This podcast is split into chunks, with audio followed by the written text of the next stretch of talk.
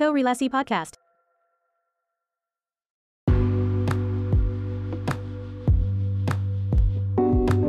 Halo, kita ketemu lagi di Korelasi, satu obrolan podcast yang ngobrolin arsitektur dengan kaitannya dalam berbagai aspek dalam kehidupan. Kali ini kita ketemu teman ngobrol, uh, senior saya sebenarnya dulu di Petra, uh, kita ketemu sama Errol Hadi Mulyono dari Ara Studio, topik yang bakal kita obrolin kali ini seputar arsitektur dan korelasinya dengan industri. Halo Errol. Halo, halo. Apa kabar? Baik, baik. Lagi pindah-pindah Surabaya Bali nih ya? Iya, kebetulan saya dapat role yang uh, harus mobile antara Surabaya dan Bali. Hmm. Saat ini Bali ya? Saat ini lagi di Bali, lagi Oke. udah satu bulan ini dua bulan lah di Bali. Oke. Nah, eh, sebelum kita nyampe ke topik industri ya, sama-sama kita tahu juga ARA termasuk yang kreatif menelurkan beberapa produk kreatif dari arsitektur itu sendiri gitu ya. Tapi mungkin sebelum sampai ke situ kita bakalan ngobrolin seputar eh, latar belakangnya Errol sendiri. Em, kalau boleh tahu sebenarnya em, ke desain atau ke arsitektur itu eh, udah menyadari keminatan itu sejak kapan sih?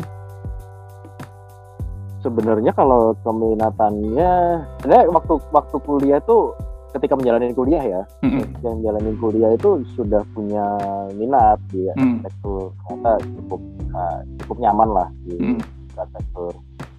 Eh, tapi ya belum belum belum cukup tahu malahan sebenarnya malah belum tahu nih nah ini kaitannya mungkin menarik kaitannya akhirnya ke arah yang kita mau obrolin dengan topik Oke, industri oke. gitu ya jadi eh, memang waktu waktu perjalanan di kuliah itu justru eh, seperti apa ya ketika orang-orang kuliah itu kita bener-bener ngikutin aja ya ngikutin silabusnya di di akad- akademis Mm-mm.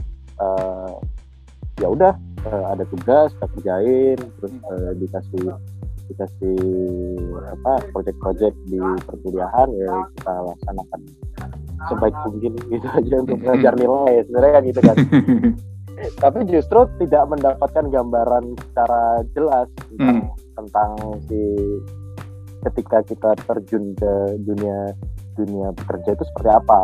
Mm-mm. tuh waktu itu tuh gitu. Hanya minat menjalankan oh iya ngedesain ini seru ya gitu. Mm. struktur desain gitu.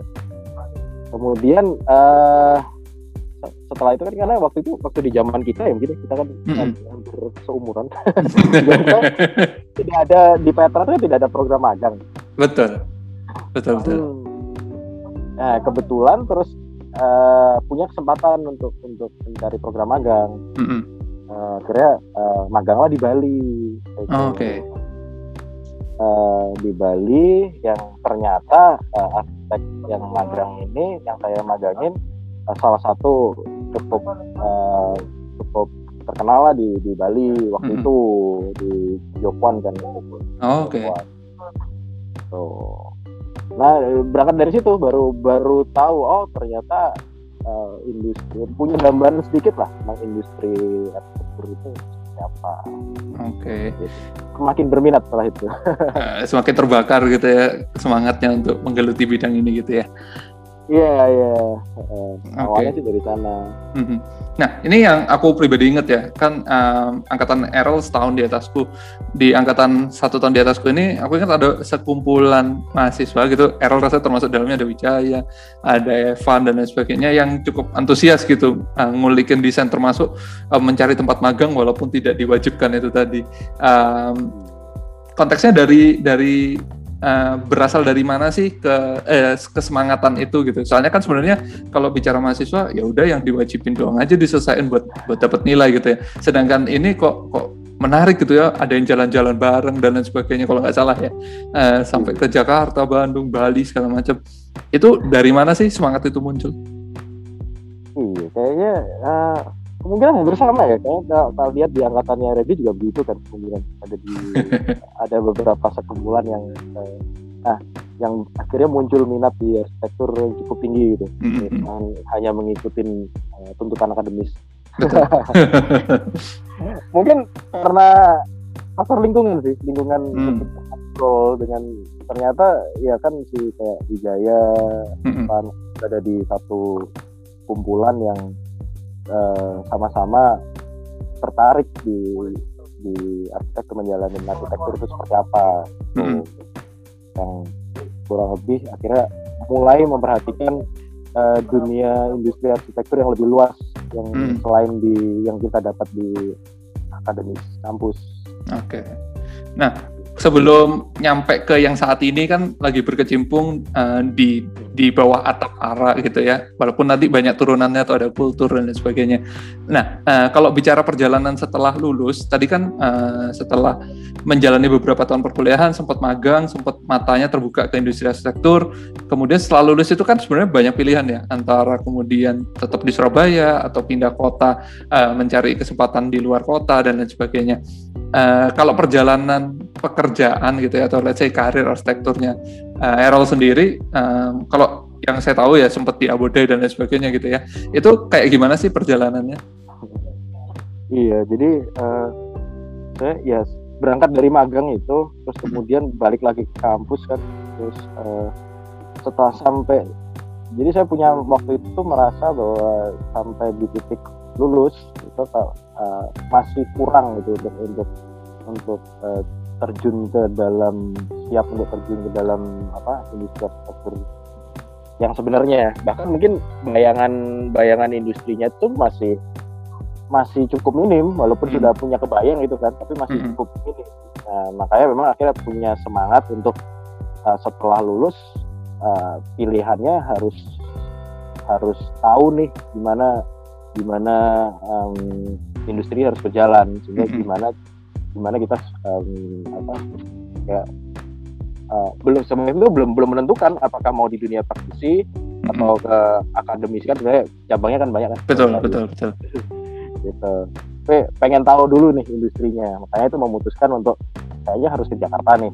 Mm-hmm. di mana uh, apa kalau di Indonesia kan kayak parameternya selalu Jakarta nih yang orientasi ke sana terus gitu ya. orientasinya uh, untuk industri industri arsitektur nih terutama di industri arsitektur gitu makanya akhirnya uh, ya akhirnya pokoknya ke Jakarta gitu jadi hmm. waktu ke Jakarta pun modal nekat sebenarnya hmm. belum belum terima di ya, belum diterima di Abodai pokoknya belum sempat apply apply ke beberapa biro gitu dan hmm. beberapa biro uh, beruntungnya yang diterima di Abodai. Oke. Okay. Setelah itu uh, setelah diterima di Abodai kalau nggak salah di setahunan ya, setahunan lebih ya kayaknya. Ya setahun, setahun hampir ya, ya setahun lebih lah, setahun lebih. Jadi itu, waktu di Abodai itu pun hmm. juga juga semangatnya sama, masih selain bekerja itu pengen tahu lebih detail, maksudnya uh, industri arsitektur di Indonesia itu seperti apa makanya kan ada uh, gabung dengan Jong Arsitek hmm. beberapa forum di sana hmm. ketemu dengan beberapa beberapa orang di biro lain hmm. gitu. dan okay. beruntungnya kan emang uh, industri ekosistem apa uh, arsitektur pada waktu itu di sana cukup dekat kan hmm. seperti kan kalau ada Bintaro Community, Bintaro Community, arsitek Bintaro. Terus ada beberapa event yang datang gitu. Hmm. Ya pemain apa ya pelaku arsiteknya kan itu itu aja gitu kan. Betul betul. Dia kecil akhirnya kita merasakan dunia waktu itu ya waktu itu hmm. dunia arsitektur itu cukup cukup sempit lah. Ya, hmm. Satu sama lain itu cukup bisa kenal. Hmm. Nah di situ baru baru dapat secara pasti tentang gambaran uh, industri ini bagaimana gitu. Oke, okay. di di Abod setelah pindah ke Abu Dhabi sendiri kan dengan pemahaman yang orang Surabaya ya sempat magang di Bali dan lain sebagainya.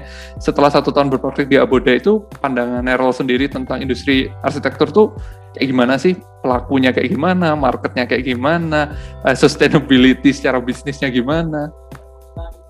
Iya dan memang agak cukup kalau dibilang masuk Abuda juga agak cukup beruntung maksudnya akhirnya hmm. terjawab hmm. banyak terjawabnya tentang apa pencarian gimana industri arsitektur bergerak karena okay. Abuda sendiri kan sebuah biro yang uh, dia tidak butik tapi juga tidak yang uh, industri banget gitu ya industri pabrik gitu kan ya, betul, ada betul. pabrik nggak korporat banget lah ya nggak korporat banget ya dan di masa-masa aku itu masa-masa angkatan Aboda yang transisi hmm. yang dia dari small office menuju ke large scale medium ya? office oh, belum medium. belum ke large scale sih medium uh -huh. gitu jadi ya akhirnya sedikit banyak cukup punya gambaran tentang uh, industri kemudian secara bisnisnya bagaimana mereka bergerak bagaimana terus uh, tentang uh, desain desain ya desain quality ya menjaga desain mm -hmm. quality seperti apa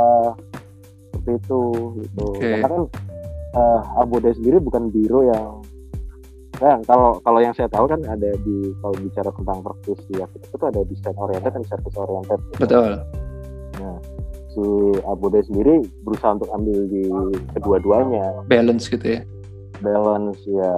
Jadi secara secara kalkulasi bisnis pun mereka mereka perhitungkan, mm -hmm. tapi secara desain desain mm -hmm. pun juga juga iya gitu. Oke. Okay. Terus kemudian uh, setelah gitu. dari Aboda itu kan memutuskan kembali ke Surabaya, benar ya? Iya.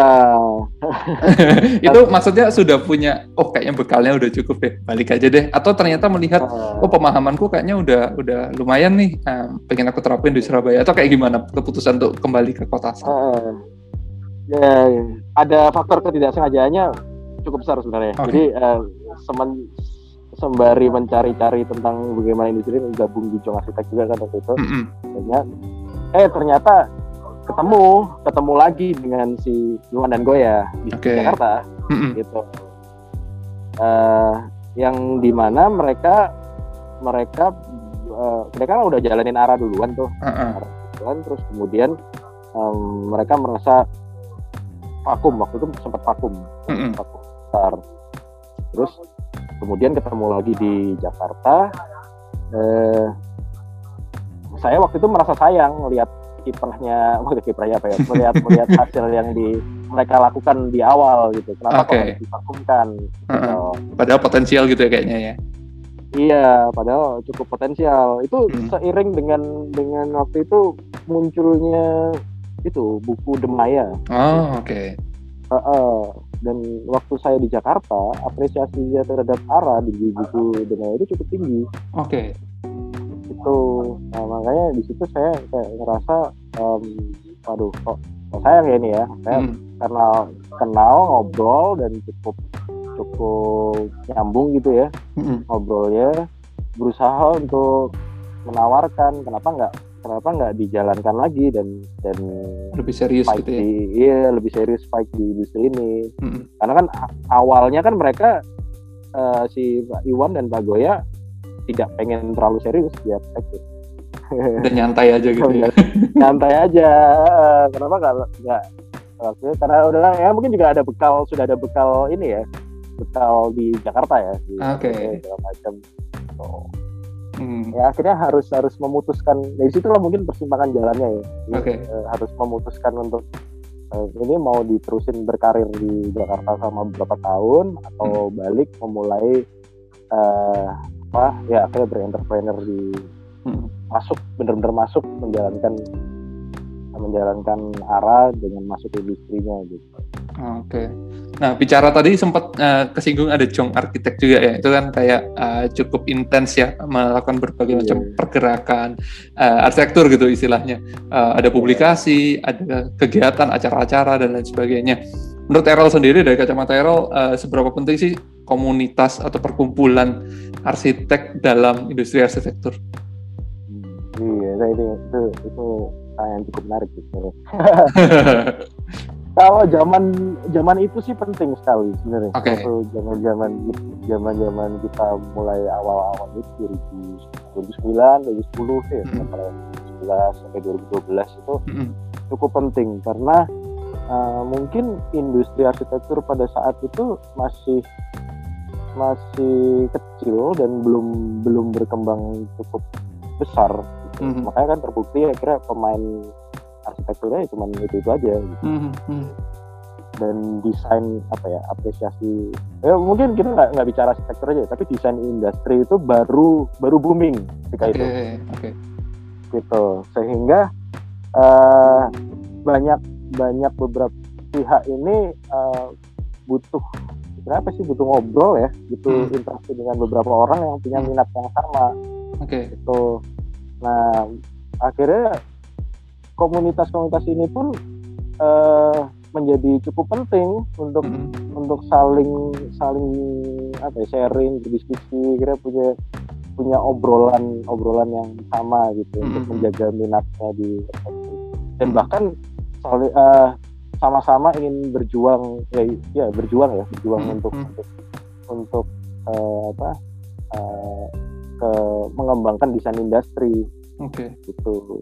Sebenarnya menurut saya kalau wak- pada waktu itu cukup penting community movement itu. Nah, kalau dibilang pada waktu itu berarti ada pergeseran ya di waktu kini. Ah bener. Terang ya. Gimana tuh? Eh, ya mungkin karena ini juga eh, beberapa kali juga saya eh, eh, sempat berdiskusi dengan beberapa orang ya, dan Mhm. nggak nggak nggak nggak cuman di di industri arsitektur juga tapi di, Hmm. di, di bikin ilmu yang lain Heeh. kan semacam kayak kita bang ketika saya ingat waktu di 2009 sampai 2012 itu eh ini seiring dengan ini perjalanan teknologi juga ya teknologi Mm-mm. informasi eh desain industri mulai dikenal eh, cukup masih cukup eksklusif kayak itu Mm-mm. terus Mm-mm. kemudian in- teknologi informasi eh, bergerak eh, cukup dinamis ya. dan cukup sporadis gitu ya grafiknya bisa cukup drastis meningkat dan desain itu menjadi sangat inklusi gitu. Mhm. Nah, akhirnya jadi kontradiktif sebenarnya. Dulu memang eh, platform-platform community ini berusaha untuk membawa desain industri ini eh, menjadi inklusi, banyak Hmm. diterima oleh orang orang kalayak umum, Mhm. terus eh, terus sehingga jadi cukup besar gitu. Betul, Cita-citanya kan dulu semua komunitas pasti eh, mau ngobrolin tentang itu ya. betul, betul. Tapi saat sudah tercapai malah bingung gitu ya. malah bingung, akhirnya malah bingung, kehilangan eksklusivitasnya. Oke. gitu di situ jadi isunya sebenarnya kalau di ngomongin industri desain ini kaitannya sama teknologi sama informasi ada ada apa imbalance sebenarnya antara eksklusif eksklusivitas sama inklusinya Hmm, Oke. gitu Jadi sebenarnya eh, somehow kalau dijaga tingkat eksklusivitasnya di level tertentu mungkin masih bisa membuat ini cukup bergairah di sewaktu di masa komunitas ini masih punya peranan penting gitu ya. Mungkin ya mungkin harus Oke. eh, idealnya sih seperti itu idealnya Mhm. tapi balik lagi komunitas itu kan eh, kebanyakan selalu temporer ya Mhm, mhm. karena eh, beberapa orang bisa dikumpulkan jadi satu ketika mereka punya satu tujuan yang sama Betul. cuman ketika tujuannya udah tercapai eh, Keluar gitu ya. ya udah eh, pada bergerak masing-masing gitu Padahal saya saya waktu itu kan sempet eh ya sempet dengerin yang eh, Pak Iwan cerita tentang Demaya ya. Iya kan di Surabaya sebenarnya cukup bagus gitu tapi eh, setelah eh, kan waktu itu memang tujuannya adalah semua ingin menjaga apa punya eksistensi di Hmm. di di industri di industri Hmm. arsitektur atau di, Hmm. di desain setelah semua mendapatkan eksistensinya ya komunitas ini eh, pecah gitu Hmm. pada Oke. oh sifatnya gitu sih Jadi Nah, sebenarnya akhirnya. PR-nya cukup kesulitan untuk menjaga menjaga apa eksklusivitas dari atau satu peranan komunitas ini di dalam satu ini sekarang industri yang bergerak cukup inklusi ini nah itu masih jadi PR tuh bercandaannya Mas Iwan kan di di podcast eh, ini juga gitu ya. Eh, dulu ngumpul-ngumpul di Maya gitu ya karena bercandanya belum punya kerjaan gitu. Setelah punya kerjaan masing-masing, ya udah masa bodoh sama komunitas itu gitu ya. Jadi nggak oh. nggak gerak lagi. Padahal sebenarnya tadi komunitas ini mungkin istilahnya kayak bensin yang bikin industri ini tetap bergairah gitu ya. Tapi somehow terreplace sama teknologi informasi yang mulai apa yang mulai uh, mengambil perannya komunitas ini sendiri sebenarnya ya untuk bisa Iya. ada showcase, ada diskusi dan lain sebagainya. Apalagi kayaknya dengan era-era digital yang makin ke sini, makin banyak webinar, makin banyak podcast termasuk ya rasanya, uh, sehingga diskusi-diskusi itu bisa terjadi lebih luas gitu ya, bisa antar perorangan, bisa dalam suatu acara tertentu. Jadi komunitas agak agak ini ya agak menghilang eksistensinya kayaknya ya. iya bener jadi eh, nah mungkin kita kita juga nggak nggak menilai salah benarnya ya tapi Mm-mm. Eh, kalau menurut saya sih memang memang eh, ya itu selalu terjadi di situ selalu di nah, solusinya apa juga kan karena kalau bicara tentang komunitas ada orang itu kan organik ya. Betul. Kita nggak bisa paksain. Paksain yang nggak ada ikatannya gitu kan sebenarnya. Ada ikatan nih kalau saklek kan jadi korporat jadinya. Betul. Ada terstruktur apa asosiasi ya kira benar benar benar. Padahal sebenarnya asosiasi juga udah punya sendiri gitu ya. Ada kalau yang lebih formal segala macam. Uh, uh, ya uh, komunitas akhirnya jadi yang platform yang cukup informal. Hmm, Oke, terus kemudian tadi setelah memutuskan balik ke Surabaya, gabung sama Mas Goya, Mas Iwan, kan berarti ber, berpindah tuh ya dari pelaku uh, sebagai staff atau tim gitu ya, menjadi entrepreneur gitu atau let's say uh, headnya gitu. Ada ada shifting dari yang uh, mungkin tinggal uh, mengikuti arahan atasan, sekarang jadi memberikan arahan. Itu ada penyesuaian yang dilakukan nggak sih? Uh, ya pasti pasti ya pasti. Uh, jadi bang akhirnya dari masa ke masa memang mengalami sistem yang jadi ketika masuk Abode pun sebenarnya udah udah shifting. Jadi waktu itu ada saya di Abode nggak cukup bisa perform awal-awalnya okay, karena okay. punya bayangan bahwa uh, bagi uh, di industri arsitekturnya per, uh, mau bicara tentang konsep tentang arsitektur itu uh, punya standar yang segimana gitu ternyata hmm. ternyata uh, kenyataannya cukup berbeda hmm. harus mengkalibrasi ngikutin ngikutin ke industri itu nah, akhirnya bisa jalan dan hmm. kemudian shifting lagi ke arah um, iya tantangannya berbeda lagi nih termasuk harus memformulakan bagaimana ini akan bekerja uh, ke depannya dan seterusnya iya perbedaan yang paling nyata itu berbicara tentang sistem kira ya okay. kita dulu kan uh, udah dapat brief dari dari prinsipal kita mm. kita mengeksekusi kita kita kan eksekutor gitu kan mm -hmm. nah sedangkan kalau di arah uh, kita bukan lagi jadi eksekutor tapi kita di main apa itu main behindnya ya jadi mm. di, di, berusaha mensistemkan agar eksekusinya itu berjalan sesuai dengan uh, keinginan kita. Okay. Ya, kira ya harus menyesuaikan harus lagi. mengadaptasi ya. mengadaptasi oh. lagi ah, okay. nah uh, mungkin nyambung juga sama uh, podcast episode lain juga ya sempat ada Clifford kan cerita dia kayaknya pegawai pertama ah bener gak ya pertama ya betul. Nah, Clifford cerita ini lucu juga sih sebenarnya masuk ke satu biro yang bosnya tiga gitu. Uh, pegawainya satu pada saat itu baru pertama kali masuk gitu ya. Uh, mengalami kesulitan nggak sih kalau tadi entrepreneurship kan sebenarnya um, bicara ngelit gitu ya, uh, kasih arahan dan lain sebagainya. Nah ini berjalan dengan tiga kepala, uh, membagi role masing-masing kah atau kayak gimana diskusinya sama Mas Boya, Mas Iwan dalam membentuk satu apa ya pelaku industri arsitektur sendiri? Hmm, uh, sebenarnya kalau di di arah ketika kita awal-awal memang cukup berubah-berubah banyak, mm -hmm. banyak perubahan terus sampai sekarang sih. oh sekarang ya nih ya sekarang ini baru satu tahun ini cukup statik sebelumnya sih dinamis banget. Oke okay, oke okay. gimana tuh? Uh, jadi ya waktu di zamannya Clifford memang uh, karena apa uh, arsiteknya sedikit dengan mm -hmm. leadernya kita bertiga ya ya sistemnya kita kita sesuaikan dengan dengan tim yang ada. Mm -hmm makanya kita bikin coordinate discussion brainstorming hmm. itu bareng baru uh, jadi ada waktu brainstorming terus kemudian ada waktu eksekusinya baru sendiri sendiri oke okay. gitu ada peran yang berlainan nggak sih misalkan Errol ngapain Mas Bayang ngapain Mas Iwan ngapain gitu kalau waktu awal-awal sih enggak kita okay. blend aja. Oh kalau awal-awal sih peran peran sebagai ini ya peran di dalam struktur organisasi ya berlainan.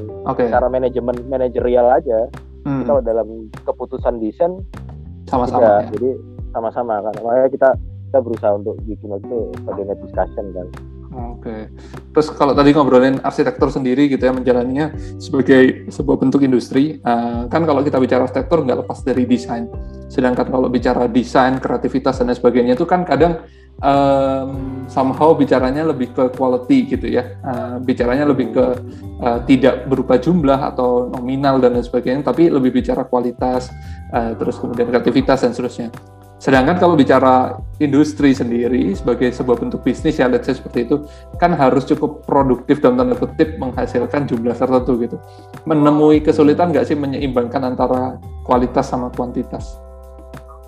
Nah itu itu memang tantangannya saya tak pikir sih sekarang ada di sana sih. Ya dari dulu ya dari dulu dan sekarang itu masih belum terjawab sampai sekarang. Karena okay. uh, eh, contoh yang paling paling kelihatan itu uh, kita kita ngomongin dapur perusahaan deh. Masalah fee. Itu kan yang selalu dipermasalahkan. Betul betul betul. Industri arsitektur. Apresiasinya lah ya. Apresiasi iya. Jadi ada fenomena yang menarik jadi ketika hmm. awal-awal dulu tuh kan uh, ada satu standar fee hingga di Jakarta pun hmm. kan kalau nggak salah ada sekitar 300 ke 500 per meter gitu kan hmm. namanya per meter persegi gitu. itu set minimumnya uh, gitu ya set minimumnya segitu hmm.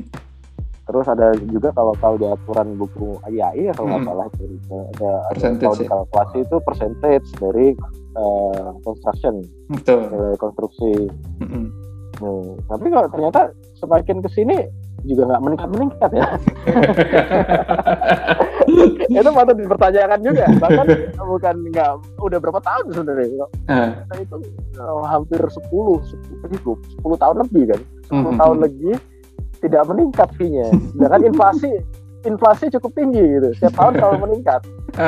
Mungkin anggapannya karena nilai konstruksi kan sejalan sama inflasi ya udahlah ya persentasenya meningkat. Tapi kalau bicara per meter persegi ya nggak pernah naik kayaknya ya karena kan angkanya statis gitu ya. Iya, kalau dilihat dari situ sih iya, kira per meter persegi akhirnya statis dan konstruksi. Tapi ternyata juga uh, faktornya nggak cuma itu. Jadi okay. uh, eh, belakangan ini pun mungkin ada faktor ekonomi juga ya. Mm-hmm. Kalau dulu-dulu banyak big scale project itu banyak gitu. Mm-hmm. Nah, semakin ke sini di ranah industri konstruksi yang semakin lama semakin mahal membangun tuh nilai semakin mahal mm-hmm. justru orang orang banyak berlomba-lomba untuk mengecilkan luasannya okay. akhirnya nangkep nangkep big, big scale project itu semakin langka sekarang gitu betul, yang betul. ada di me, me, apa small scale dan di medium scale uh-huh. gitu jadi persentase yang sama gitu. Padahal sebenarnya tadi bicara ekonomi ya, kan ini agak iya. nggak yeah. ketemu jalannya ya. Maksudnya gini, uh, kalau tadi bicara kualitas versus kuantitas, kalau bicara yeah. kalau misalnya mau sejalan kan berarti semakin besar bangunannya, semakin kita bisa kontrol kualitasnya. Padahal kan sebenarnya nggak juga kalau dari sektor semakin kecil, semakin custom, rasanya kita bisa kontrol kualitinya semakin baik gitu ya dibandingkan yang uh, luasannya besar gitu. Artinya ada ketidaksejalanan kan antara let's say luasan, kuantitas dan lain sebagainya sama kualitas yang diperjuangkan gitu. Uh, Errol sendiri memandangnya seperti apa? Iya, jadi kalau itu sih kuncinya memang ya mau nggak mau bidang jasa itu sangat terkait kalkulasinya dengan waktu ya. Mm-hmm. Arti artinya kalkulasi kita gini, uh, logika sederhananya kan desain dihasilkan dalam waktu satu minggu dengan desain dihasilkan dalam waktu dua minggu, mm-hmm. seharusnya berbeda kualitasnya. Betul karena kemungkinan desain itu bisa semakin lebih banyak gitu kan. Mm -hmm. kan kalau kita bicara kan desain itu eh, nggak uh, ada salah benar dan kemungkinannya bisa seribu satu gitu semakin semakin banyak kemungkinannya kan semakin banyak kita bisa memutuskan desain mana yang paling tepat mm -hmm. eh, eh, itu nah, seharusnya kalau bicara tentang kualitas ya semakin kita punya banyak waktu untuk untuk mengeksplor desainnya kan semakin bisa kita menjaga kualitasnya mm -hmm logika sederhananya gitu. Cuman, Tapi sebenarnya semakin nah, panjang waktunya nilai ekonominya semakin berkurang gitu ya, nggak cepat jadi, nggak bisa balik modal segala macam ya. Nah, ada tuntutan di situ. Bicara tentang industri ada tuntutan ekonomi nih. Nah, gitu. mungkin mungkin sedikit ke arsitektur uh, dipandang dari segi ekonomi. Kalau tadi bicara eh. uh, bisnis arsitektur ya, atau let's say konsultan gitu sebagai uh, satu pelaku industri, uh, kan nggak bisa bohong, nggak lepas dari yang namanya marketing, manajemen, terus kemudian apa? Let's say market gitu ya. Kalau di uh, arah sendiri pada saat ini kalau dari yang aku perhatiin ya itu kan sebenarnya cukup segmented gitu yang dikerjain antara mungkin ya. Ini dari pandangan kalau salah boleh dikoreksi. Uh, ada pekerjaan-pekerjaan level pemerintah gitu. Uh, beberapa pekerjaan pemerintah dikerjakan dengan cara yang kreatif sehingga mungkin nggak nggak gitu-gitu aja jatuhnya. Itu itu cukup menarik. Kemudian ada rumah-rumah yang custom made gitu ya. Rumah-rumah yang lebih artsy dan lain sebagainya mungkin let's say seperti itu. Terus kemudian ada juga yang banyak hal-hal komersil tapi yang levelnya uh, menengah gitu ya. Levelnya medium kayak kedai kopi dan lain sebagainya, kafe-kafe. Nah itu memang sudah di set dari awal kah target marketnya? Atau eh, dari dari perjalanan aja senemunya? Atau ternyata memang ada studi tentang market di Surabaya sendiri? Oh, sebenarnya enggak, sebenarnya uh, terjadi secara dengan sendirinya aja. Dari kesempatan aja ya? Dari kesempatan, iya dan okay. uh, memang uh, ketika itu kita uh, kita punya satu pandangan tentang eksplorasi desain yang sama memang mm-hmm. pengen bisa eksplor desain uh, tapi di di lain sisi uh, di lain sisi kita kita nggak bisa menentukan nih. Belum bisa milih project kan? Iya betul. Masih apa yang mau dikerjain kan? Ya iya gitu. Dan hmm. ya akhirnya kita berusaha untuk untuk ya apa pun yang masuk kita bisa ambil kita bisa belajar walaupun itu detail hanya sedikit yang kita bisa belajar. Mm-hmm. ya ya kita coba aja di sana kita ekspor ekspor di sana. Tuh mm. kan ya industri ini memang hmm, sangat erat oleh market sih apa driven by market ya sangat Betul. driven by market gitu mm-hmm. karena produk-produk yang kita hasilkan kan sebenarnya juga tuntutan pasar ya sebenarnya iya jadi akhirnya memang uh, dari awal si Pak Iwan dan Pak Goyem dan saya pun sepakat untuk harus punya fleksibilitas yang tinggi. Hmm. Okay. Tuh, tapi tetap harus ingat tentang uh, eksplorasi di desain. Oke. Okay. Nah, kalau bicara kualitas desain sendiri atau uh, the way Arad desain something gitu ya, uh, apakah punya satu benang merah yang selalu diperjuangkan walaupun tadi kalau bicara objek ya apa pun yang datang, apa pun kesempatannya kayak gitu. Hmm, ya, kalau se uh, kalau benang merah atau ini sih sebenarnya nggak ada. Eh kalau benang merah sih kalau secara ini ya, secara produk sih mm -hmm. ada. Mm -hmm.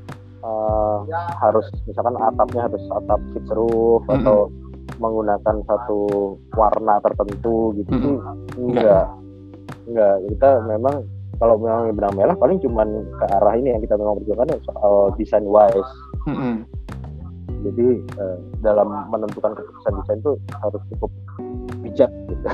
Jadi itu nggak nggak melulu hal-hal yang sifatnya nah, visual atau fisik gitu ya?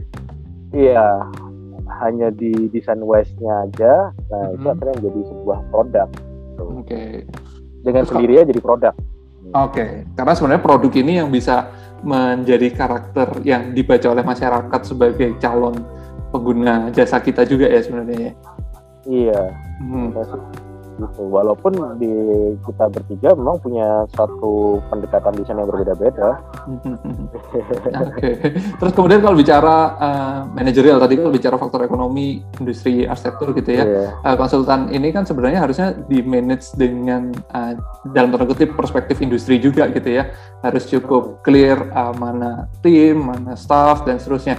Itu uh, sedari awalkah atau sebenarnya tadi karena sangat dinamis ini berubah-berubah bentuk juga? Hmm, iya dari dari awal memang uh, ya ketika memutuskan awalnya kan arah ceritanya memang freelance ya kita hmm. memutuskan untuk serius hmm. itu uh, kita punya semangat untuk um, apa tahu habisnya industri arsitektur sampai seberapa sih hmm. kalkulasinya okay. nah kalau itu dikalkulasi memang uh, itu antara quality dan dan dan waktu sebenarnya hmm. sehingga kita bisa memformul waktu itu kita pengen bisa memper, memformulakan uh, sebat se desain dengan kualitas tertentu yang mm-hmm. kita set set dengan standar tertentu itu menghabiskan berapa lama waktu mm, okay. berapa jam mm-hmm. gitu mm-hmm. itu tujuan dari manajerial arah waktu itu mm-hmm. makanya berusaha... itu akhirnya berubah-berubah terus berubah-berubah bentuk terus benar kan berusaha mensistemkan itu gitu ya ya bisa mensistemkan itu. Okay. Gitu. Nah, ke berubah-berubah juga ada faktor eksternalnya juga karena okay. kan eh, kita bicara industri yang lebih luas, software semakin mudah gitu. Betul, betul. Sekarang terus eh, kayak dulu render, render aja kan waktu zaman-zaman kita membutuhkan waktu yang lama ya. Betul, sekarang instan banget gitu ya. instan banget. itu dalam posisi render, terus uh. kemudian soft software yang lain juga SketchUp pun semakin dipermudah. Mm -hmm. ada BIM, BIM software, mm -hmm. gitu. okay. ya teknologi teknologi teknologi yang bergeraknya sangat dinamis sekali ini hmm. akhirnya menuntut kita juga harus mengikuti dengan cukup dinamis juga nih. Oke. Okay.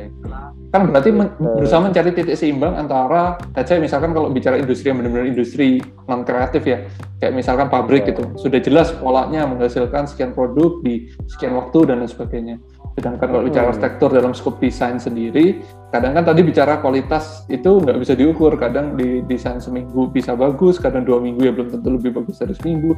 Ada faktor yang nggak bisa di lock gitu istilahnya uh, ada mood gitu ya, ada uh, bicara tentang yeah. apa ya, lagi-lagi seneng mungkin desainnya bisa bagus dan seterusnya. Nah, uh, menemukan kendala nggak sih mensistemkan sesuatu yang mungkin nggak bisa dikunci faktor-faktornya?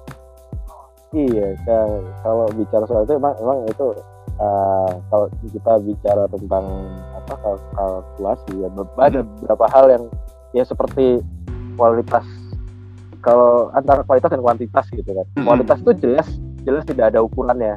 Okay. ya mungkin akhirnya ya kita coba kesampingkan kualitasnya. Kira mm-hmm. yang kita kita kita kejar di kuantitasnya tercapai dulu nih. Mm-hmm. So, balance antara waktu dan dan hasil produk okay. gitu. Nah baru kualitas itu ditingkatkan pelan-pelan dengan okay. dengan kan memasukkan apa edukasi-edukasi uh, tertentu terhadap terhadap sistem di dalam sistem ini. Mm-hmm. Waktu itu yang kita lakukan seperti itu. Oke. Okay. Terus kemudian Karena, uh, memang uh-huh. uh, dari awal ya mungkin cerita sedikit yeah, ya, si arah kenapa kok waktu itu Iwan dan Goya sempat vakum di arah karena uh, memang dari awal mereka merasa bahwa ketika kita memutuskan menjadi sebuah biro hmm. itu jangan jangan sampai terjebak di satu lingkaran komersil ya komersil okay. cukup menjebak kita gitu akhirnya harus kejar target desain quality desain quality itu dikesampingkan oke okay. Gitu kalau bicara tadi komersil project komersil project lah ya istilahnya um, somehow yang dikerjakan arah kan yang yang komersial um, kalau menurutku pribadi ya memarketkan dirinya dengan sendirinya gitu. Dan saya misalkan kalau lihat ada kafe bagus gitu, oh desainnya siapa? Desainnya Ara dan lain sebagainya. Kalau bicara teknik marketing yang dilakukan Ara sendiri dalam industri ini, apakah dengan cara itu gitu ya, atau ada cara lain yang dilakukan? Eh terus terang justru sebenarnya marketing itu menjadi titik lemahnya kita okay. di, di Ara. Uh-huh. Sampai sekarang sih, kayaknya sampai sekarang. kita tidak pernah membahas marketing sampai se, se bagaimana ya sedetail dari uh-huh. ya jalan aja jalan desain ketemu uh-huh. dari satu mulut ke mulut gitu ya iya dari satu project dari project yang lain dari satu uh-huh. klien menghasilkan klien yang lain uh-huh. seperti itu oh, okay. sifatnya makanya kalau kita bicara tentang oh, sempat itu sampai ada satu obrolan dengan Iwan dan Goya bahwa uh, kita semua bingung karena memarketingkan arsitektur itu seperti apa kita nggak tahu karena di kode etiknya juga nggak boleh jualan ya iya katanya gitu ya. dan zaman zaman zaman ketika kita mencari bentuk bentuk memperjuangkannya art seperti apa itu kan juga Instagram atau sosial media tidak tidak belum segitunya. sekarang ya. Betul. Nah, nah. Ini mungkin berkebalikan total sama yang terjadi sekarang gitu ya. Kalau uh, aku lihat pribadi uh, sosmednya arah, terus kemudian website dan lain sebagainya itu dikemas dengan kualitas grafis yang menurutku pribadi uh, cukup serius gitu. Artinya uh, ada beberapa hal yang mungkin secara secara kacamata desain tuh enak melihatnya, terus kemudian konsisten dan seterusnya. Itu uh, dalam perjalanannya di, di di set khusus kah sebagai bagian dari marketing itu sendiri atau kayak gimana?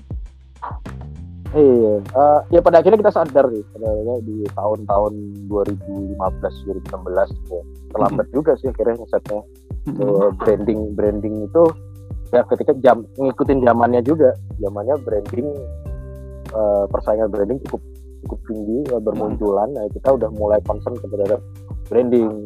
Oke. Okay. Itu makanya oke okay, mulai mulailah membuat website uh, terus kemudian sosial media menggunakan sosial media gitu walaupun tidak termanage menurut saya sih uh, tidak termanage dengan baik juga karena adanya oh, website tidak pernah diupdate apa mungkin karena sudah nggak butuh lagi ya eh, itu mungkin itu mungkin juga salah satu kesalahan bukan ya bukan kesalahan nih tapi uh, ya zamannya cukup berubah ya, ya, hmm. ya salah juga sih ya zamannya cukup berubah dengan cepat hmm. terus uh, kitanya tidak mengikuti itu gitu oke okay. Soalnya somehow kan lebih banyak diakses. Let's say misalkan eh, sempat juga ngobrol sama beberapa arsitek gitu ya, website versus Instagram gitu. Ngapain sih susah update website toh yang di eh, diincar sama Instagram. Instagram gitu. Kayak gitu kan. Iya, terus terang kita sih sebenarnya tidak pernah concern di sana gitu ya. Sampai sekarang, walaupun zamannya udah di, di Instagram. Terbukti tuh posting terakhir tuh tahun, tahun berapa? eh, tidak sebenarnya tidak tidak patut di ini sih. Cuman karena karena uh, seharusnya sekarang justru uh, peranan Instagram cukup penting kalau bicara hmm. di industri yang sekarang. Hmm. Gitu. Jadi sebenarnya uh, uh, di kontennya sendiri nggak terlalu distrategikan, tapi ya udah jalan aja gitu ya. Jalan aja, iya. Iya, itu tuh arah ya, salahnya di sana. soal soal marketing. Kita nah, terlalu uh, terlalu sibuk dengan dengan urusan internal, agar project, produk, gitu. Terus cuma akhirnya uh, lupa terhadap terhadap apa uh, komunikasi keluar. Gitu Oke. Okay. Jadi semua jadi semua komunikasi arah yang terjadi itu sebenarnya benar-benar terjadi secara organik. Hmm. Terjadi dengan sendirinya gitu. jadi nggak nggak terlalu di set tapi ya ya udah sejalannya aja gitu ya. Iya. Hmm. Gitu. Terus kemudian sampai tadi kalau titik, uh-huh.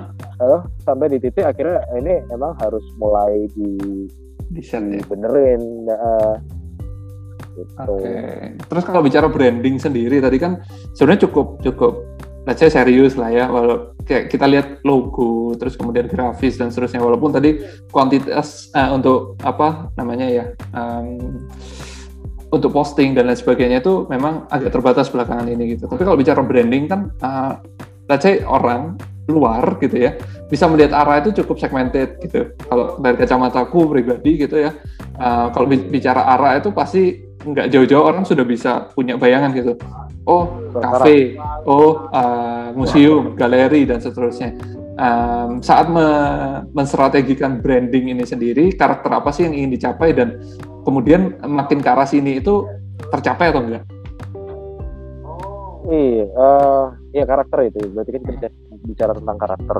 Hmm, ya mungkin karena kita tidak menstrategikan, akhirnya uh, akhirnya akhirnya terkotak sendiri dengan satu segmen ter tertentu. Uh, kayak nggak nggak bisa lepas juga di sana dari sana. Ya mm. uh, yang kita pengennya pengen dulu dulu kan kita punya semangat untuk develop master planning atau urban itu cukup mm-hmm.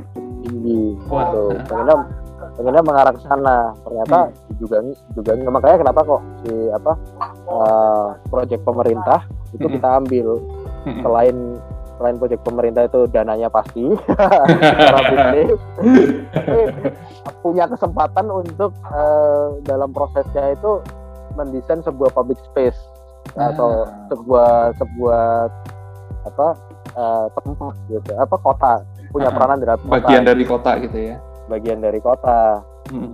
gitu sebenarnya oke okay. ya, akhirnya tapi ya uh, market membaca sendiri Hmm. Oh berarti arah arahnya ke ke proyek pemerintah ke konservasi bangunan konservasi bangunan lama hmm. gitu atau ke industri komersial yang kafe-kafe kayak gitu sih terkotak-kotak okay. sendiri.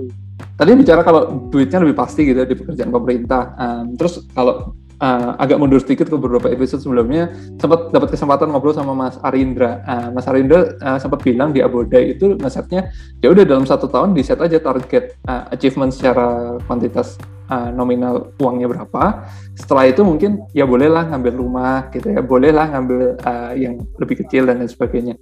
Uh, artinya ada target tertentu yang dicapai, terus kemudian sisanya menjadi ruang gerak untuk bisa berkreativitas. Apakah itu yang coba diterapkan di arah dengan keseimbangan antara, let's say, proyek pemerintah sama swasta gitu? Iya, uh, di setiap awal tahun memang selalu men target itu. Hmm. Tuh. Um, uh, cuman uh, itu tadi pada akhirnya kita, kita kejebak untuk kejar target itu dan mm -hmm. menjadi tidak punya ruang gerak setelah itu. Karena sampai nyampe targetnya aja lumayan susah gitu ya. lumayan susah ya. Ya kira kita berusaha untuk ruang geraknya ada di dalam proyek itu. Oh, oke. Okay. Gitu. Jadi bukan terlepas ya mencoba ada gerakan-gerakan kecil di dalam uh, halo, halo, stand. halo. Ya, halo. Uh, uh, ber, mencoba bergerak di ruang-ruang yang tadi sudah diciptakan itu sendiri ya. Iya, akhirnya kan kayak contoh sederhananya itu kan kayak ada beberapa hal atau desain eksekusi, eksekusi desain di mm -hmm. di satu project yang mungkin tidak dinotis sama klien. Oke. Okay. hanya hanya kita desainernya atau sama arsitek yang notice. Kadang-kadang kan seperti itu. Diselipkan gitu ya. itu ya, ya. Kira kita mengeksplorasi di sana. Oke. Okay. Jadi bukan mencari proyek untuk uh, proyek lain untuk pelampiasan kreativitas itu, tapi justru dimainkan di di dalam batasan yang sudah uh, memang ingin dicapai gitu ya. Uh, uh, ketika di arah seperti itu. Nah, cuman ya pada akhirnya memang uh, punya punya keinginan untuk untuk berbuat lebih yang lebih besar. Okay. Itu karena ada beberapa yang belum kecapai juga. Nah, hmm. di situlah makanya mungkin nyambung ke cerita akhirnya munculnya kultur. Oke, okay. nah ini bakalan nyampe ke situ nih. Uh, kalau kalau bertanya ini, mungkin pertanyaannya akan nyambung. Uh, kalau bicara industri kreatif kan selalu uh, berkaitan sama penciptaan atau proses kreatif yang menciptakan berbagai macam kemungkinan produk gitu ya, let's say seperti itu. Uh, kemudian kan industri kreatif juga uh, semakin diakui ya sama pemerintah aja dibikin divisinya khusus, kemudian pengembangannya dan lain sebagainya, di mana arsitektur itu masuk di dalamnya. Nah bicara uh, ARA sebagai konsultan arsitektur yang sebenarnya masuk di dalam circle industri kreatif itu uh, apakah ada produk kreatif lain gitu tadi sempat tersinggung tuh kultur uh, apa aja yang dihasilkan arah di luar uh, karya desain arsitektur hmm, ya tetap tetap tidak bisa lepas dari ya karena mungkin udah ber, ber, ber, cukup lama di, di arsitektur perspektifnya mm. tidak bisa lepas dari arsitektur mm -hmm. uh, cuman eh, berangkatnya memang kultur itu dari dari uh, ada beberapa project yang atau beberapa sistem konstruksi ya sebenarnya mm-hmm. waktu itu awalnya yang tidak bisa direalisasikan ke klien akhirnya okay. ketika di kultur kultur ini kan memang diciptakan untuk untuk untuk apa create gitu project ya? sendiri ya create project sendiri ah, oke okay. nah di situ akhirnya punya kesempatan untuk mencoba hal-hal lain yang tidak bisa kita terapkan di project dengan klien mm-hmm boleh diceritain sedikit nggak kultur ini? Mungkin fokus ke kultur malas ya jatuhnya ya? Uh, iya. Nah, Jadi, itu itu apa memang, sih?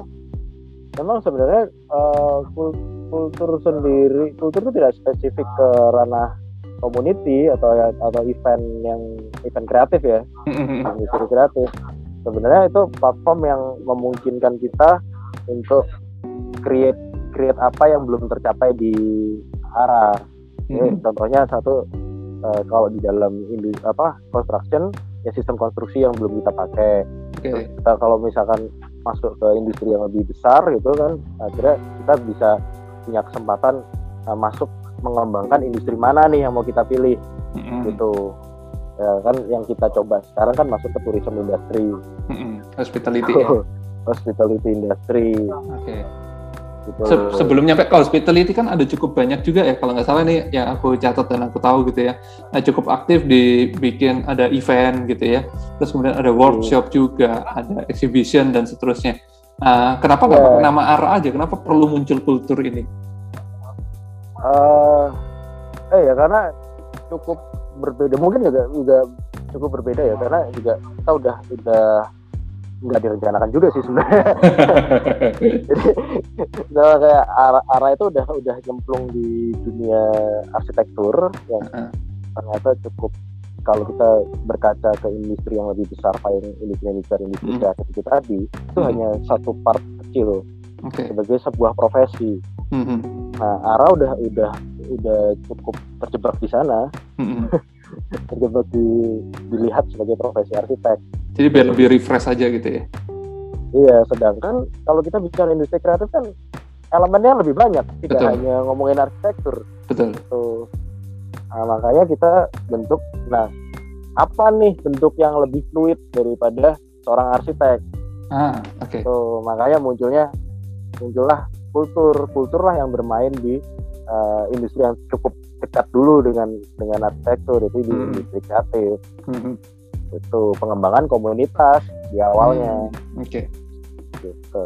Komunitas ini kayak gimana sih, Errol? Maksudnya um, kalau bicara arah sendiri juga, walaupun tadi udah nggak ada Jemaya ya, tapi kan sebenarnya uh, masih di circle yang sebenarnya orang-orangnya juga yang ini ini ini gitu.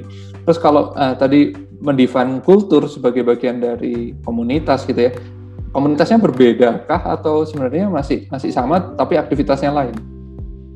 Hmm, uh, secara praktek mungkin kurang lebih hampir hampir sama uh, mm-hmm. masih berada dalam dalam apa uh, komunitas yang melihat desain desain value okay. melihat desain dan mengobrolkan keseharian tentang desain value okay. itu cuman kultur berusaha mengekstend komunitas ini agar lebih sustain untuk menjadi induk menjadi sebuah industri okay.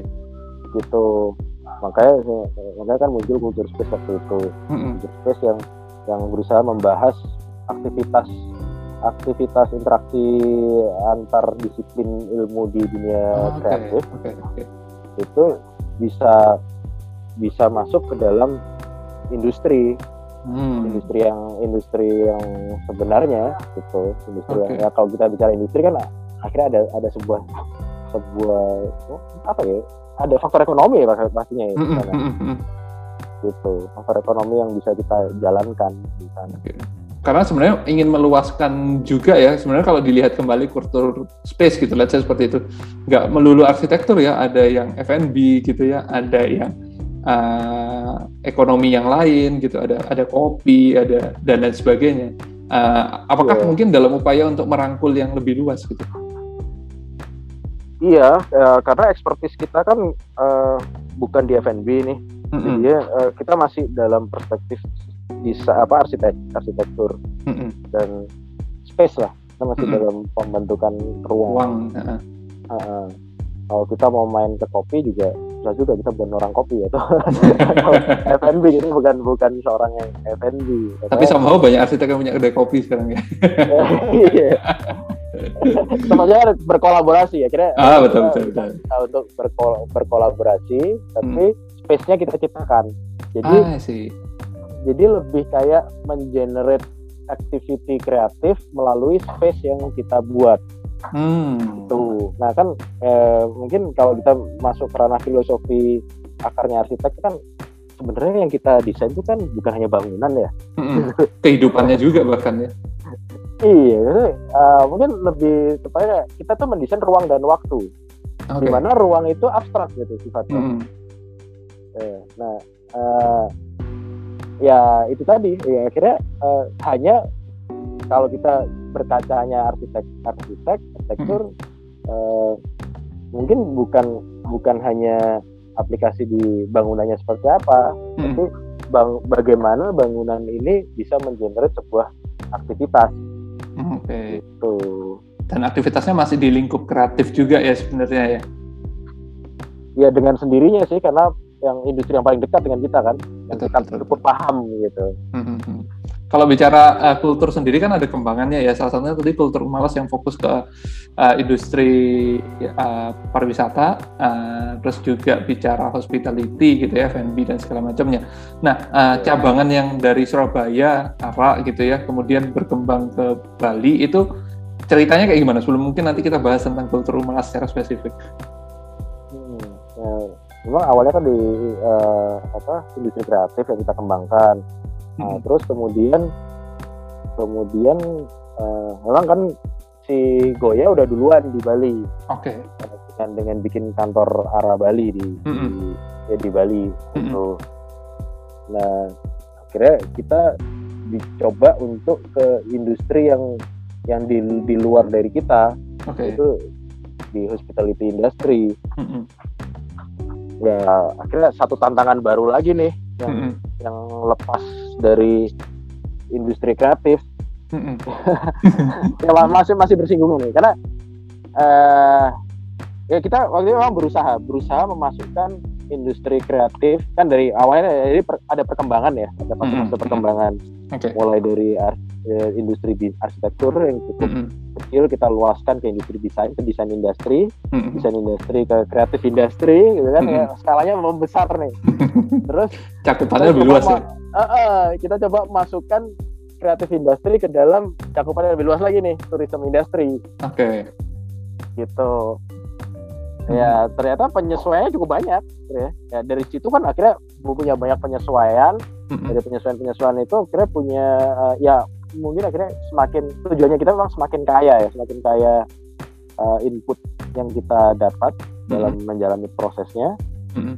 Eh, ya otomatis secara produk desain kalau kita balikin lagi ke arsitektur as a engineer atau building Hmm. eh, apa building designer gitu oh, eh, ya space designer ya akhirnya akan perspektif kita dalam melihat desain akan berubah juga Lebih luas gitu ya.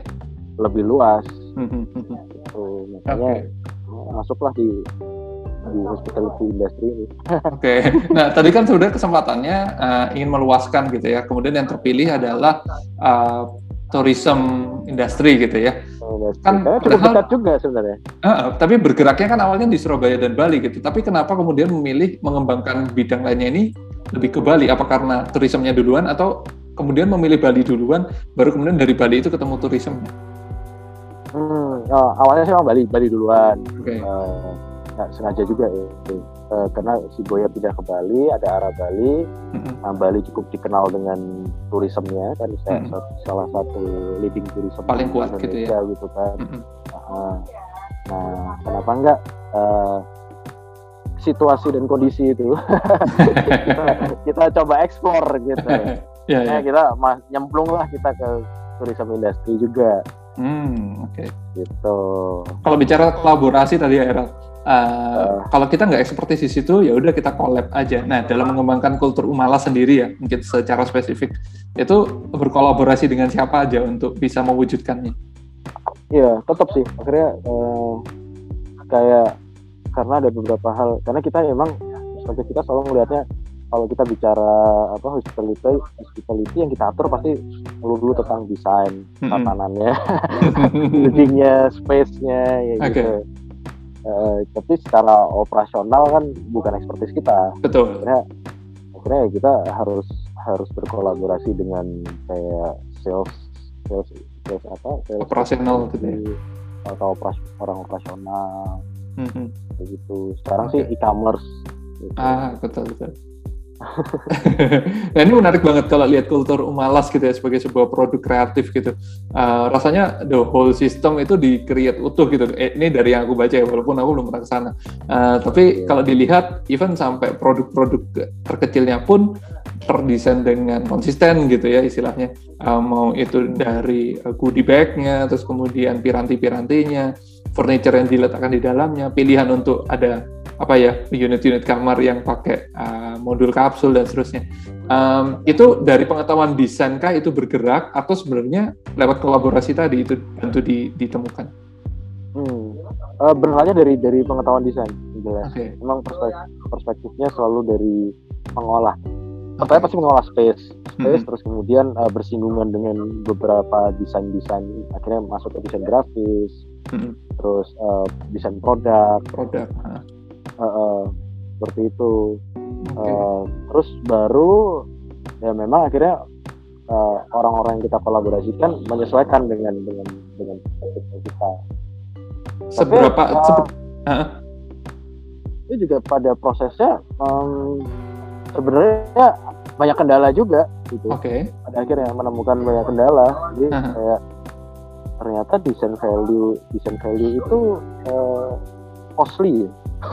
itu yang kendala paling paling ini. Membuat sebuah desain yang Modalnya gede ya. modalnya gede iya. Di sisi di sisi lain kalau kita masuk ke hospitality industry ada apa break even point yang kita ROI ya- yang kita harus kejar gitu. Nah, bicara Nah, hal itu kan sebenarnya uh, di luar arsitektur ya walaupun tadi mengcreate space-nya, mengcreate uh, desain produk dan lain sebagainya itu driven by design gitu. Sehingga punya kualitas tertentu gitu. Tapi kalau bicara kualitas aja kan ya ya bohong lah ya. Kalau bicara ekonomi selalu bicara kuantitas gitu. Uh, memaintain uh, kuantitas tertentu, memaintain market tertentu itu uh, walaupun tadi ada kolaborasi ya itu secara otodidak kah atau atau yang kayak gimana sih sebenarnya bisa bisa membuat ini berjalan? Uh, otodidak sih, bisa dibilang otodidak. Uh, okay. Kemudian juga tanya-tanya dengan beberapa orang hospitality mm -hmm. uh, untuk berjalannya gimana. Mm -hmm. Nah kebetulan kan uh, ada ada beberapa dia seiring dengan berjalannya arah mm-hmm. juga akhirnya ketemu juga dengan beberapa orang di di industri hospitality mm-hmm. itu ya sedikit banyak ya, kita kita coba belajar dan okay. berjalan ya trial and errornya cukup cukup panjang juga. Sampai sekarang sih masih masih masih trial and error nih. Ini bagi perannya gimana? Apakah Mas Goya ikut campur juga Mas Iwan ikut campur juga atau ya udah kamu aja gitu misalkan?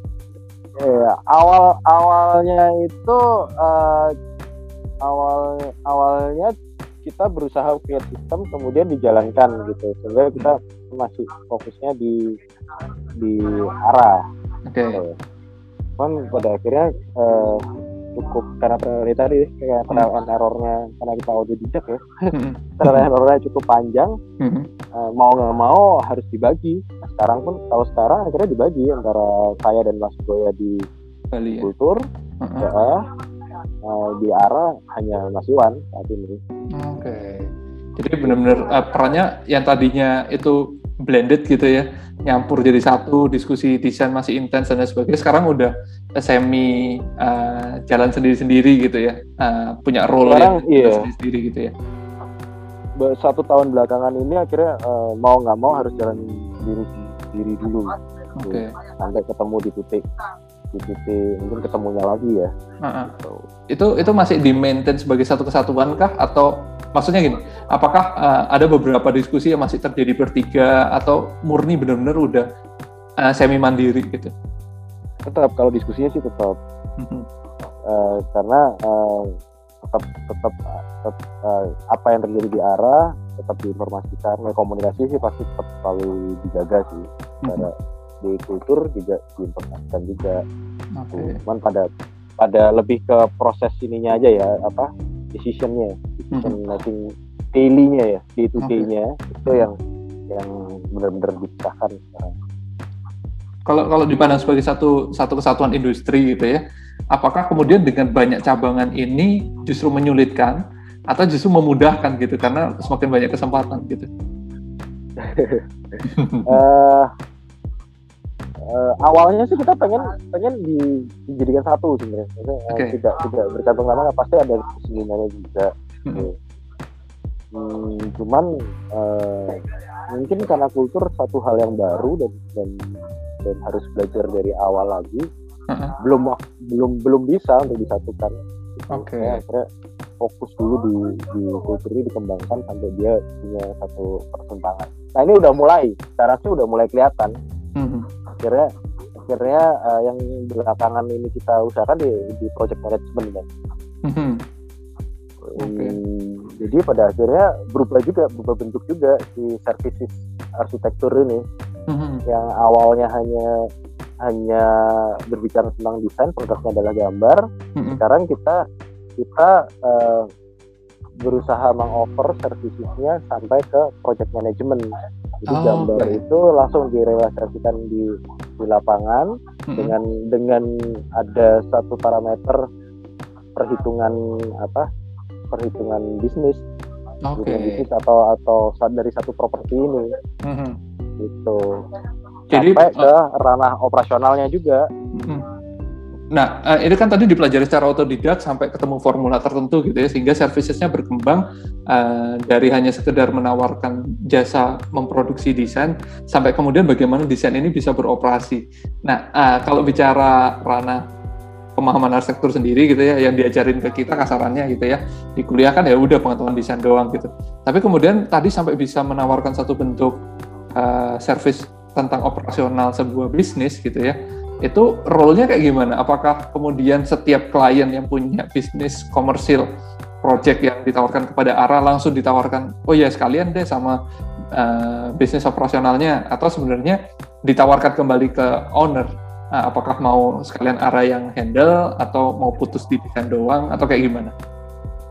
Uh, dibalikan ke owner juga sih tuh karena kan kebutuhan setiap setiap owner berbeda-beda ya mm-hmm. ada yang mereka kalau mereka emang udah kebanyakan sih kalau yang masuk ke ke arah karena masih branding kita masih cukup kuat di arsitek melihatnya orang-orang masih melihat klien klien itu masih melihat sebagai seorang arsitek uh-huh. ya kita masih ditugasin servis kita selesai di gambar okay. tapi berkembang setelah itu gitu ya gitu.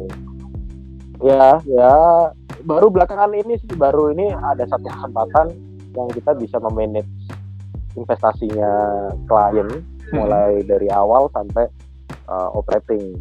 Oke, okay, menarik. Gitu. Uh, seberapa jauh sih uh, pemahaman kita atau let's say keahlian kita di arsitektur atau kreatif space making gitu ya, itu berpengaruh dalam industri ini?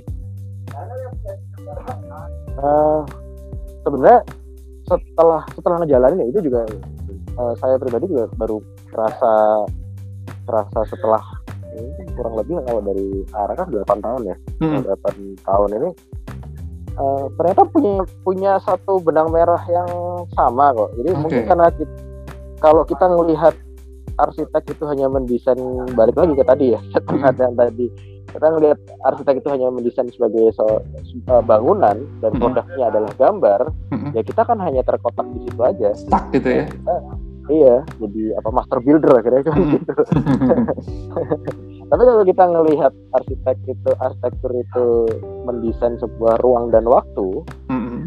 yang yang cukup abstrak hmm. ya akhirnya juga uh, akan produknya kan lebih luas karena produk produk atau bangunan hanya eh, apa bangunan atau gambar itu hanya produk ya betul gitu tapi secara metodenya metode metodenya tetap bisa diterapkan hmm oke okay. gitu. ya pada akhirnya memahami bahwa arsitektur itu cukup luas cakupannya sebenarnya oke okay, oke okay, okay. jadi memahami arsitektur menjadi baru gitu ya menjadi lebih lebih uh, luas lagi gitu ya iya uh, uh, iya hmm. jadinya arsitektur itu uh, lebih ke uh, ya apa ya istilahnya? Ya iya ya lebih lebih lebih luas lah. Jadi ternyata sampai sampai ke di ini ke level akademis ya? Di level akademis di akademis itu um, bahwa arsitektur mungkin arsitektur itu ilmu yang sangat middle sekali gitu. Ilmu yang di tengah-tengah. Dia tuh bisa bisa fluid ke mana gitu aja. ya? fluid banget gitu. Selama selama uh, yang dia yang dia apa dia desain atau yang dia dia eksekusi itu uh, bentuknya adalah space hmm. atau bisa pengalaman tetap, juga ya Iya, tetap sebuah ada ada sebuah physical apa ya, ya bentuk fisiknya gitu. Hmm, hmm, hmm. Paham. Eh, ada yang bilang juga kan sebenarnya arsitektur membentuk kebudayaan gitu. Sebenarnya mulai terjawab benang merahnya dari sini gitu ya. Karena yang tadi itu yang di, di desain space, uh. kemudian ada activity yang terjadi di dalamnya. Activity itu sendiri kan yang membentuk sebuah culture gitu ya. Mungkin relate ke namanya kultur itu sendiri gitu.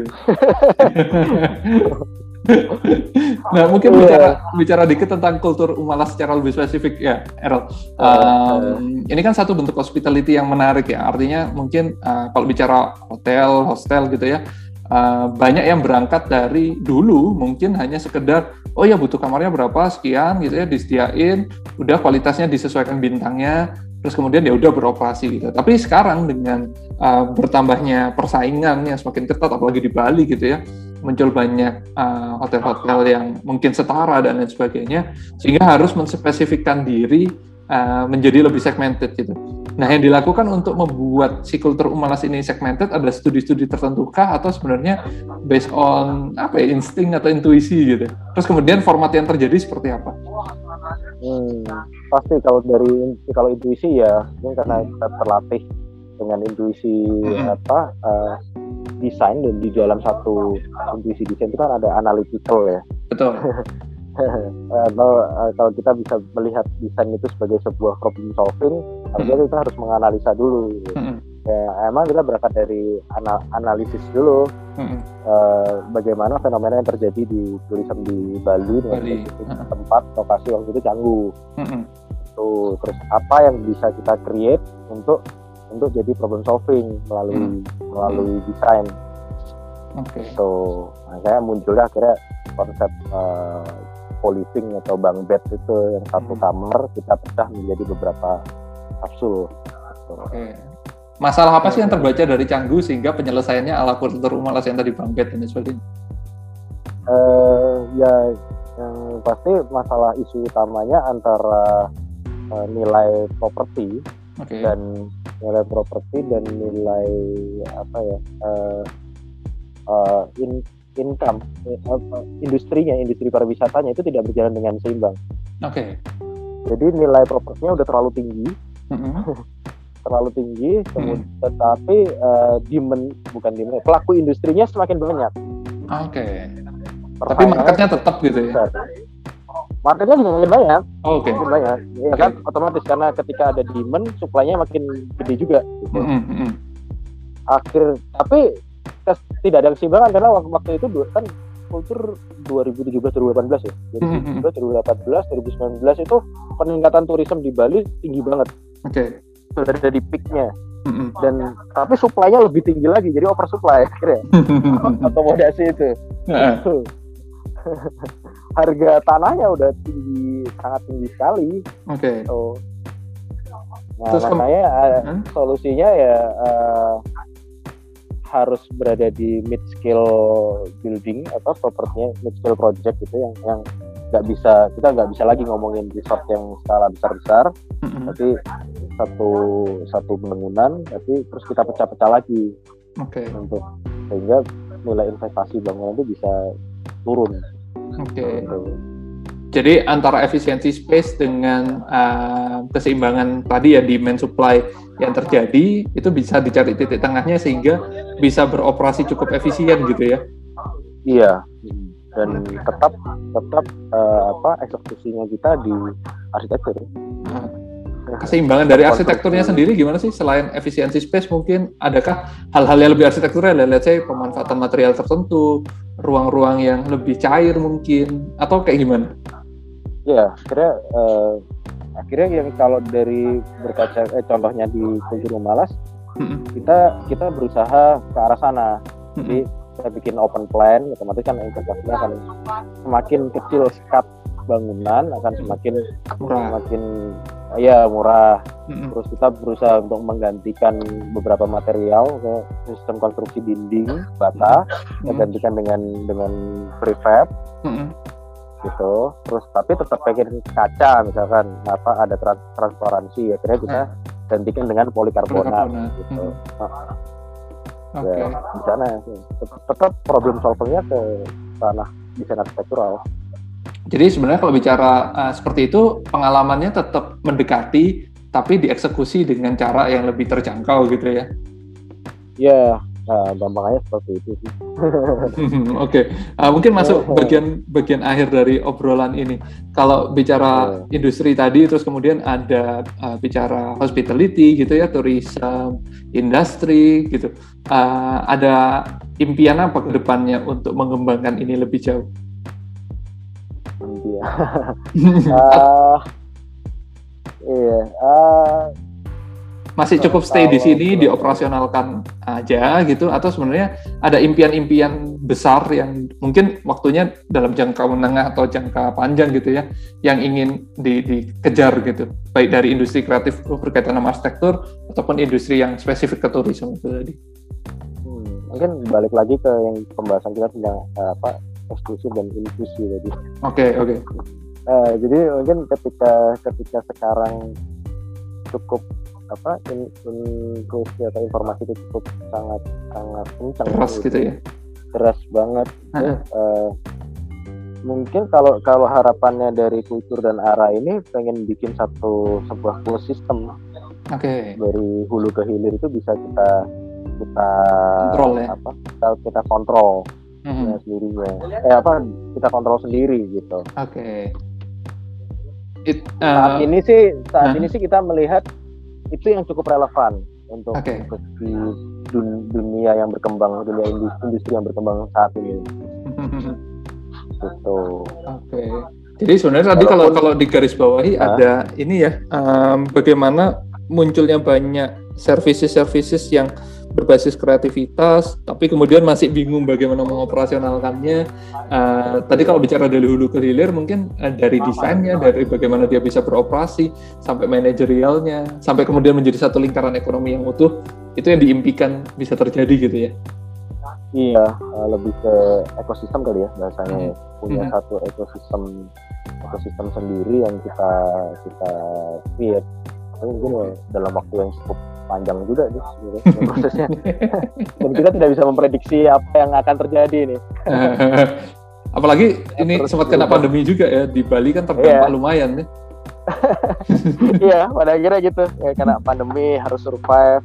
Tapi bukankah akhirnya kreativitas dan kebudayaan itu tercipta karena sebuah kondisi gitu Betul betul betul.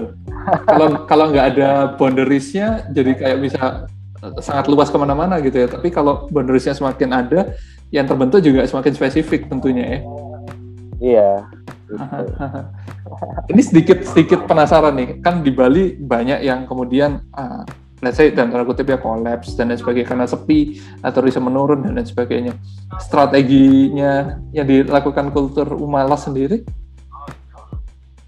Iya, eh, eh, kalau untuk kolaborasi, kolaboratif dengan beberapa yang lain juga, terus kemudian di dunia eh, kreatif industri masih masih masih berusaha untuk ke arah sana. Cuman kalau saat ini fokus fokus kita masih di di karena kena pandemi juga, akhirnya di survive untuk di internalnya dulu.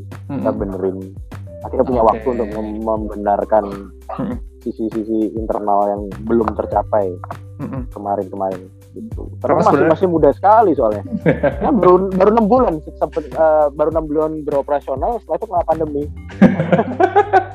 Rasanya bisnis services yang lain juga memaknai pandemi sebagai jalan untuk mematangkan apa yang terjadi di dalam ya. Karena sebenarnya kalau paralel antara operasional sama ngeset strategi eh, dan mematangkan internalnya itu agak sulit ya karena membagi pemikiran dan lain sebagainya. Tapi dengan adanya pandemi ini sisi positifnya mungkin mematangkan segi operasionalnya, mematangkan segi uh, bisnis insight-nya gitu ya itu lebih lebih bisa jalan ya rasanya karena waktu yang tersedia mungkin lebih lebih banyak gitu ya.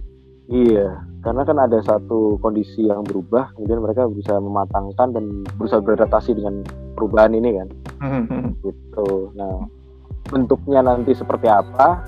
Ketika setelah kondisinya normal kembali kan kita nggak tahu nih. Nah, mungkin mudah-mudahan ada titik temunya akhirnya bisa berkolaborasi lagi dengan beberapa pihak. Oke, sip. Gitu. Em, terakhir pemaknaan arsitektur sendiri setelah obrolan ini yang cukup panjang gitu ya. Eh, arsitektur yang tadi Errol sempat sampaikan harusnya middle, fluid dan seterusnya. Industri arsitektur itu yang ideal menurut Errol sendiri itu yang kayak gimana sih? Industri arsitektur em, ya itu tadi mungkin kalau kalau kita relatekan sama pembicaraan kita Mhm. eh, ketika kita, eh, kita kita kayak ketika kita melihat industri arsitek yang menaungi arsitektur itu cukup besar Mhm. cukup lebar luas gitu eh, Mhm. seharusnya em, apa desain arsitektur itu cukup kaya Mhm. gitu sehingga kemungkinan untuk kemungkinan sebuah desain itu pun eh, cukup banyak sih ya. Gitu. Sehingga ya mungkin eh, kita nggak bisa nggak bisa menilai satu bentuk arsitektur yang paling paling benar atau paling paling bagus itu seperti apa. Karena ya ya akan terus berubah ya akan terus Betul, akan betul. terus Sepakat. Terus memperkaya diri gitu. Itu yang Hmm. mungkin yang paling penting kalau mau kalau kalau bicara tentang eh, apa eh, kon- konten kontennya dari arsitektur ini, jadi semakin kita memper- memperkaya diri, industri arsitektur atau industri arsitektur pun akan semakin kaya sih. Oke. Rasanya eh, kekayaan itu aja. kekayaan ini juga hadir dari fleksibilitas yang dimiliki arsitektur sendiri ya. Artinya uh, kalau bicara tadi uh, perkembangan dunia itu semakin dinamis, kreativitas juga dituntut semakin intens, sedangkan arsitektur sendiri idealnya harusnya bisa bergerak ke banyak hal, termasuk contoh yang tadi kita bahas bersama, uh, arsitektur ini bisa secara kreatif menyeberang ke aspek-aspek yang lain gitu ya. Artinya cukup peka aja sama peluang-peluang yang ada, itu bisa diseriusi menjadi apa ya? Uh, mungkin somehow bisa uh, bisa jadi bisnis yang utama dibandingkan desain servicesnya sendiri justru ya. Betul, iya. Oke, okay. ada yang mau disampaikan mungkin Errol ke ke pendengar yang mungkin mostly juga masih baru, masih baru memulai dan lain sebagainya supaya tetap bersemangat di industri arsitektur sendiri. Uh, ya mungkin uh, lagi-lagi soal proses sih, soal hmm. proses itu akan setiap kali proses itu dijalankan terus kita hmm. punya kesadaran ini kalau punya kesadaran tentang bahwa sebenarnya kita tuh bagian bagian bagian kecil dari sesuatu yang cukup besar. Oke. Okay, okay. Per, perjalanan kita masih panjang gitu. Uh, Jadi, uh. Uh, semakin kita mematangkan diri akan akan uh, juga akan semakin semakin apa uh, semakin berkembang juga di dalam dalam di arsitektur kita. Okay. Kita sebagai seorang arsitek. Jadi nah, rasanya uh-huh. satu lagi mungkin um, okay. Kayaknya uh, profesi arsitek itu uh, bukan lagi tidak bisa lagi dipandang sebagai seorang seorang nggak tukang gambar sekarang. Tapi lebih ke pemikir kreatif yang bisa menghasilkan banyak sekali kemungkinan ya. Banyak sekali kemungkinan nih ya. Yang paling dekat aja kayak kita produk terus ngomongin produk arsitektur ya. Nggak cuma melulu cuma gambar. Ah, betul betul sepakat. Ada proses manajemen atau yang paling dekat bisa saja kita berkarya arsitektur bentuknya adalah tulisan gitu. Hmm. Nggak hanya gambar gambar okay. desain. Oke. Okay, gitu. Okay rasanya kefluitan ini yang membuat kita bisa tetap semangat. Artinya kesempatan ke depan tuh kita masih bisa adapt. Sangat cair ya sangat bisa untuk mengadaptasi diri ke berbagai macam kemungkinan rasanya. Thanks a lot Era obrolannya gitu. terima kasih banyak waktunya kesempatannya buat kita bisa ngobrol insightful sekali banyak pemahaman-pemahaman baru yang bisa kita dapat rasanya dari obrolan ini. Uh, terakhir sekali boleh dimention mungkin beberapa sosial media walaupun tadi mungkin jarang terupdate dan lain sebagainya ya buat teman-teman yang mungkin sepanjang obrolan ini mulai penasaran gitu kultur malas yang mana sih kultur space tuh kayak gimana dan seterusnya oh iya uh, kultur kalau kultur malas kultur dot malas okay. dan kultur space itu kultur dot dot space, space. Mm. dan satu kalau arah video arah dot video dot id oke okay. Instagram Errol sendiri Errol dan Hadi Muljono Oke, okay, sip. Uh, di kultur di kultur ini kita lagi lagi mengusahakan lah ini lagi lagi jalan project, kita lagi usahain mudah-mudahan sih dalam tahun-tahun ini ada mikro villa, ah, ada mikro housing, seru, seru, seru. gitu. Semoga tercapai, semoga lancar, semoga bisa berkembang ke banyak hal yang lebih kreatif lainnya dan let's say uh, bisa menjadi pembelajaran ya untuk kita semua di aspek apa pun gitu ya, di aspek bisnis, di aspek arsitektur, di aspek desain dan lain sebagainya. Thanks a lot uh, obrolannya, waktunya. Semoga sehat selalu, bisa ketemu lagi di kesempatan yang lainnya. Oke, terima kasih sama-sama. Sukses terus buat korelasi. Iya. Oke, teman-teman kita sampai di akhir obrolan ini. Semoga bermanfaat. Kita ketemu lagi di episode lain dengan tema-tema yang menarik lainnya. Terima kasih. Ya, oke, terima kasih.